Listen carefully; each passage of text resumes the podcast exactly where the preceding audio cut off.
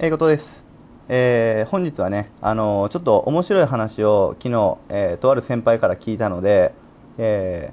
あなたに、えシェアしようかなと思って、え音声をとっています。えまあ、具体的なね、話っていうのが、あの、お金にまつわることなんですよね。で、おそらく、えモテたいとか、え彼女が欲しいとかね、えまあ、そういう活動をすることに対してお金はかかるはずなんですよ。で、まあもちろんね、生きてる限り、えー、皆さんね、うん、お金が欲しいとかね。当然のようにもっともっと稼ぎたいとか、うん、もっとお金があればいいのになって思うと思うんですよね。で僕自身も、えー、スカウトマンの時に、えー、結構まああの最初はしんどい思いをしたんですけど、え、ナンバーワンになったりね、え代表になった時っていうのはまああの普通の一般社会では考えられないぐらいの給料を、えもらっていました、えでもね、えそこがお金をねたくさん持つとうん、不幸なこともやっぱりいろいろあったりするんですが、えー、まああの具体的に言えばね、うん、本当にじゃああなたがね、えー、お金がお金をね、えー、欲しいのかという部分で、えお金は欲しいですよね正直、えもちろんね欲しいと思うんですよ。僕自身も、えもうちょっとこれだけあったらこんな服買えるのになとか旅行行けるのになみたいなことを思ったりするんですけど実は、うん、あなたはお金が欲しいのではないんですよ。では？何言ってんだ後藤って。思うかもしれないんですけどまずね今ねあの考えてほしいんですけど、えー、あなたの、えー、通帳の中にいくらあるのか1円たりともミスらずに、えー、分かる人。うん。どれぐらいいるかなと。で僕自身も通帳をやっぱりね、え、何個か持っててそれ合計して1円たりともね、もしかしたら、えー、毎日記帳行って毎日、えー、利子がついてるから確認してる人もいるかもしれません、ね、でも、えー、多くの人がある程度まあほったらかしで大体これぐらいあるだろうみたいなことを思ってるはずなんですよね。であのまずね一番言いたいことなんですけど、えー、財布の中にね今いくらあるのか、うん、1円たりともぴったり分かってる人。さらに、え、貯金額、え、いくら分かってるのか。えこれが明確になってる人は本当にお金が好きです。ね。で、あのじゃあなんでお金の話をしたのかというと、えー、本当にお金が好きだとかね、本当にそのものが好きだとか、そのことが好きだ、ね、その人が好きだっていうと、当たり前のようにね、みんなその人のこと、そのもののこと、知りたくなるんですよ。で、本当にお金が好きだったら、月いくら入って、いくらいくら貯金して、今現状いくらあるのか、1円たりともミスらずに、ちゃんと管理するわけなんですよ。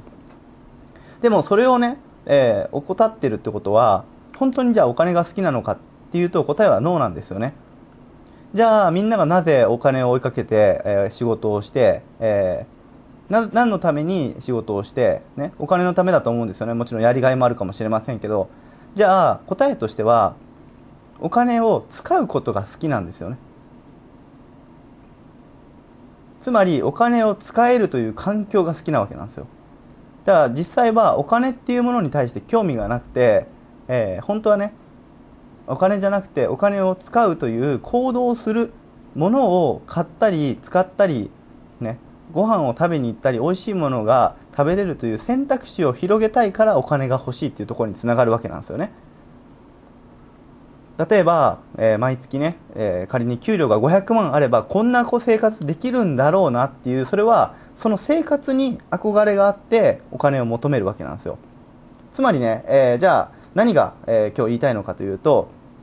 本当に好きなものに対して、えどこまで、うん、そのことを知ることができるか。例えば女性が好きだ、ね、このある A, A ちゃんという女性が好きだったら、ね、必ずその女性のことを一つでも多く知りたいっていうのが本音なんですよね。ねでもちろんね男性なんでまあ面倒くさいしパパッと、やれたらいいわと思う男性も結構いると思うんですけどそれがね相手に対して伝わってしまうとその時点で、えー、もう求められないんですよね。でそれはなぜななぜかというと相手もねあなたのことを判断するですします例えばお金だったら物ですよねだから物だったらあなたのことを判断する感情がないわけなんですよね。でも相手は人間という感情なんです。一つでも多くのことを知ろうと、ね、好きだったらもちろんそのことを知ろうと思うわけなんですよ。でそれができてない、ね、それをやろうとしない。えー、そしたらねもちろん女性も熱意が足りないという部分で他のね熱意がある男性のところに行っちゃうわけなんですよ。つまり、えー、何がポイントとして言いたかったのかというと本当にそのものこと、えー、人それが本当に好きなのかどうかっていうのをまず確認してほしいなと。で昨日のメールマガジンでも言いましたけど、えー、まず目標を定かにしないと、ね、人ってその目標がどっかでブレたり迷ったりするわけなんですよ。でそれがしっかりと定かであれば、ま、迷うこともなく突き進むところって一つなわけなんですよね。例えばあなたが100人切りをしたい。モテたい結婚したい彼女が欲しい、ね、この理想の彼女は具体的にどういう髪の毛の色をしててどういう声をしててどういう服装をしてて、ね、おそらくこんな感じじゃないかなみたいな曖昧だったらダメなわけなんですよ。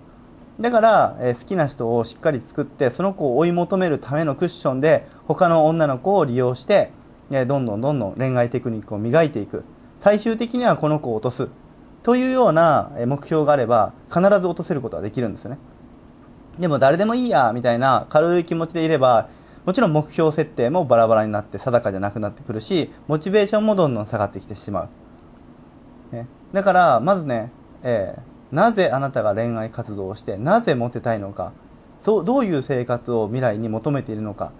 もうすぐね2012年も終わるわけなんで2013年のねしっかりとした目標を決める。えー、この決めた人が早くに、えー、恋愛をね克服できて、えー、最終的に成功できるかなと思います。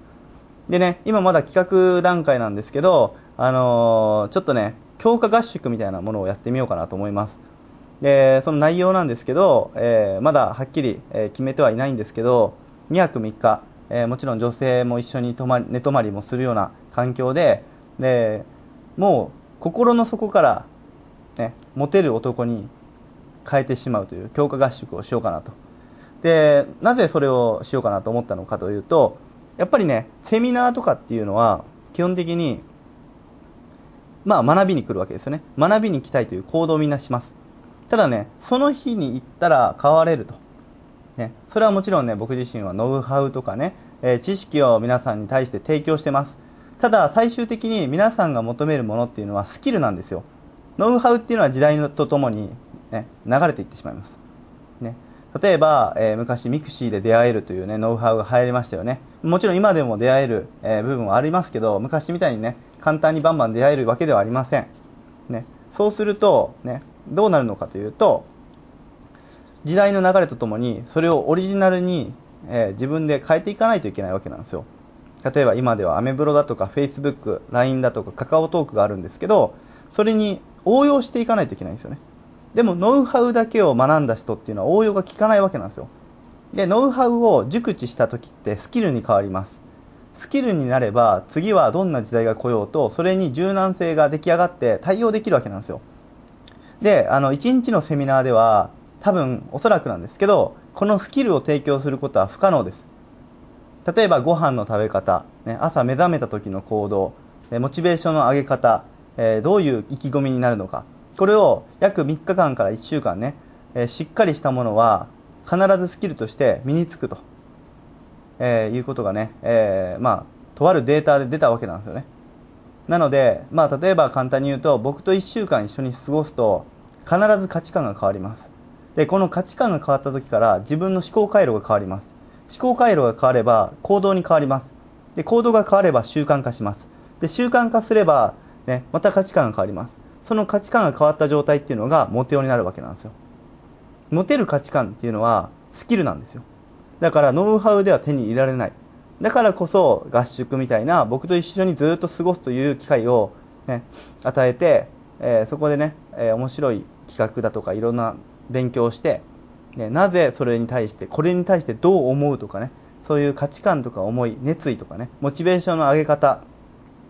でこれをね、えー、まあ、確かに鬼のような合宿にしようと思ってるんですけどここを乗り越えれば、えー、合宿が終わった後、まあ一生ね、えー、恋愛のノウハウを買うことも必要なく一生、え女の子に困ることもなく、え一生ね、え一生の人生の変換、まあ、転換するポイントかなターニングポイントかなっていう部分、えそれぐらい厳しく、えカツカツに入れたスケジュールを組んでえー、まあ多分これ来年になると思うんですけど来年1月2月3月どっかで強化合宿やってみたいななと思ってます。でもしね、えー、少しでも参加したいなと思う人がいればね、うん、まああのいつでもメッセージ、えー、いただければそれに対してね、えー、まあ、モニター募集したりなんやかんやでこう準備を進めていこうと思います。で今現状で言うと、え僕自身の、え家にとある男の子がいて、あの居候してます。でこの男の子っていうのは福岡でスカウトマンをしてて、えー、ずっと食いっぱぐれ食いっぱぐれてた男の子なんですけど今、えー、環境環境に合わせて現場にね週に4回ぐらい、えー、スカウトで出させてます、えー、その男性は、えー、約今10日ぐらい僕の家に理想してるんですけど、うん、ようやくねスカウトできるようになってきて、えー、昨日、えー、2人初入店できることができました。でたった1週間でこんだけ変わったって。1年間もスカウトマンで全然飯が食えなかった状態で、えー、副業でアルバイトをしてたぐらいなんですけどそんな男性がね1週間でここまで変われると、えー、それはねもちろん僕の思考回路遊び方考え方、えー、普段の行動、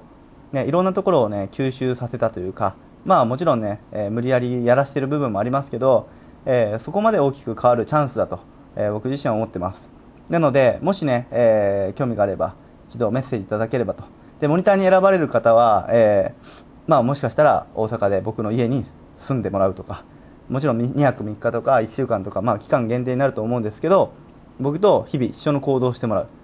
えー、もちろんね、えー、仕事の関係でやりにくいと思うので、金土日とかね、えー、そういう時間をうまく使って、えやれるような環境にしたいなと思ってます。